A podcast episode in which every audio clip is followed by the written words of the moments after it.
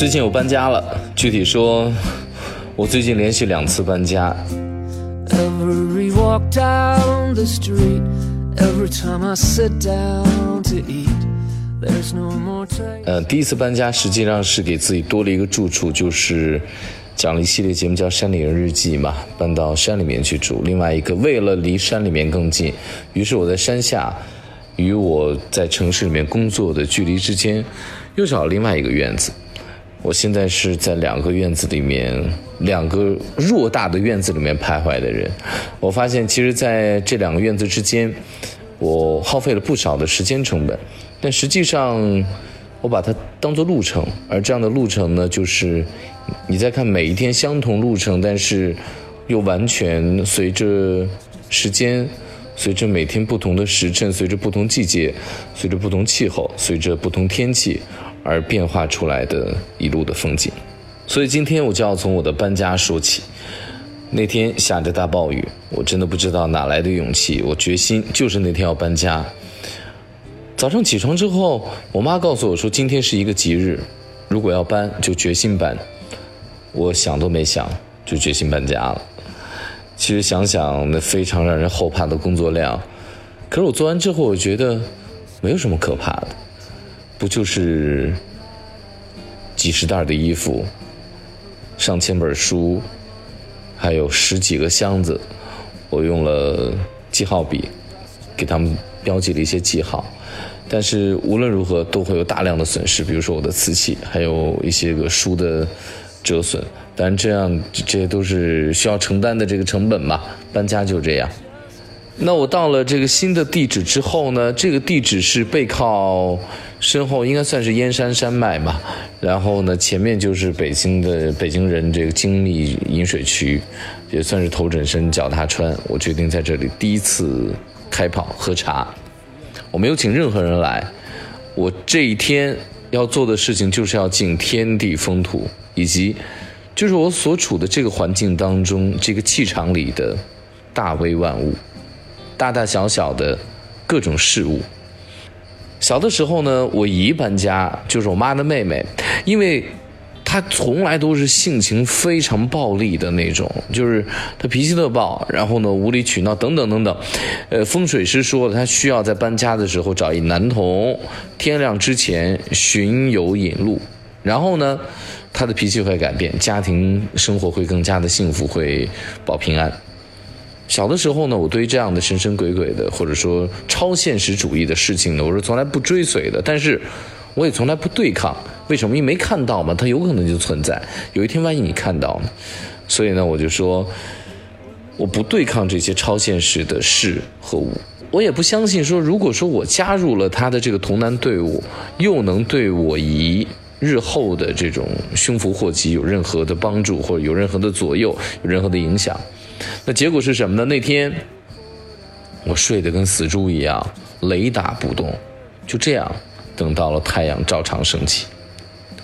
那既然这样，你会好奇，为何我就在今天这个气场范围当中，要神神叨叨的泡碗茶，和眼前所有的事物对饮呢？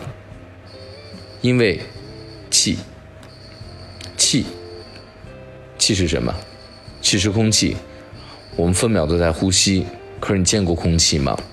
但实际上，如果你看不见空气，实际你就见到了，因为你眼睛看到的透明的东西，它就是空气。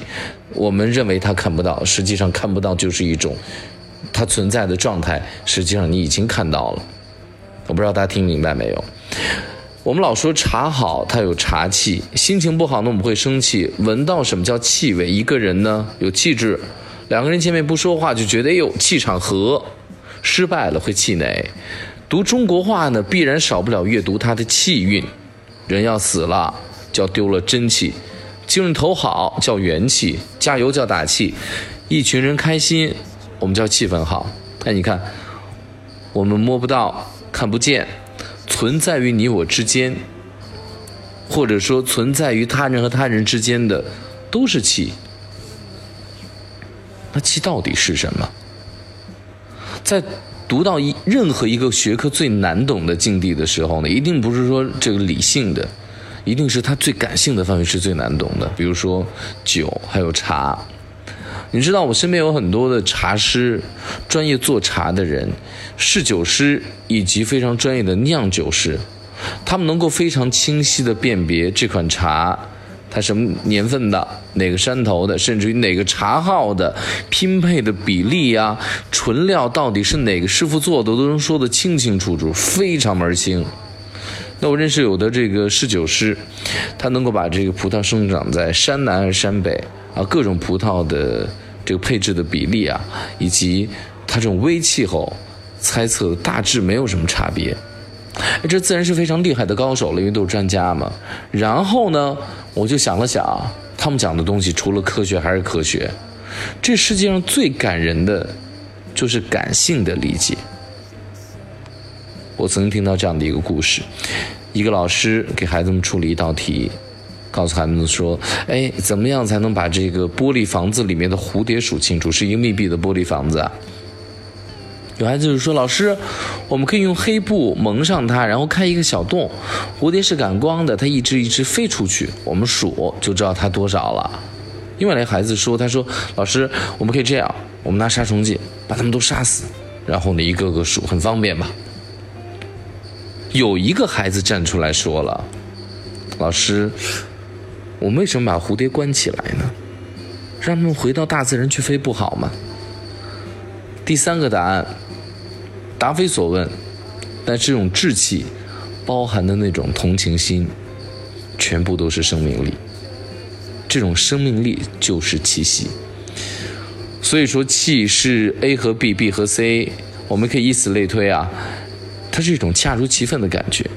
我曾经在湘西见过一次，我无论如何都无法相信，但是却眼见为实的上刀山下火海。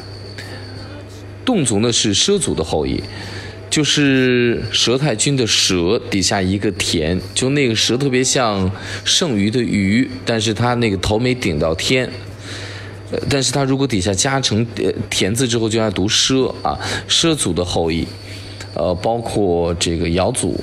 呃，也是，大概就在闽赣粤以及湖南的大量的侗族啊这些区域，他们都是畲族的后裔。那他们这个侗族呢，在每个人的一生里面，只有举行过一次过火海的仪式之后才算成年。你哪怕八十了，但你没进行这个仪式，就不算成年，它算一个成人礼。有一个奇怪的规定，说至少提前一个月，或者说一个星期。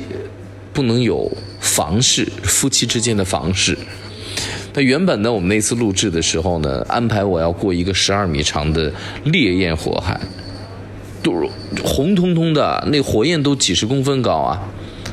最终呢，因为我不明确我自己解决算不算房事，就不了了之了，没进行。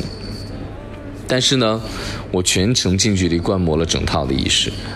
一切呢，你都得听那施工的，施工就是当地的大祭司，你得听他的安排。那进行一系列的前期的祭祀之后呢，这些一个个人就从这个火摊上踩过去了，动作呢不是特别快，但也不缓慢，就这样过去了。然后呢，我就问每一个人，每一个过来的人，他们自己都觉得跟做梦一样。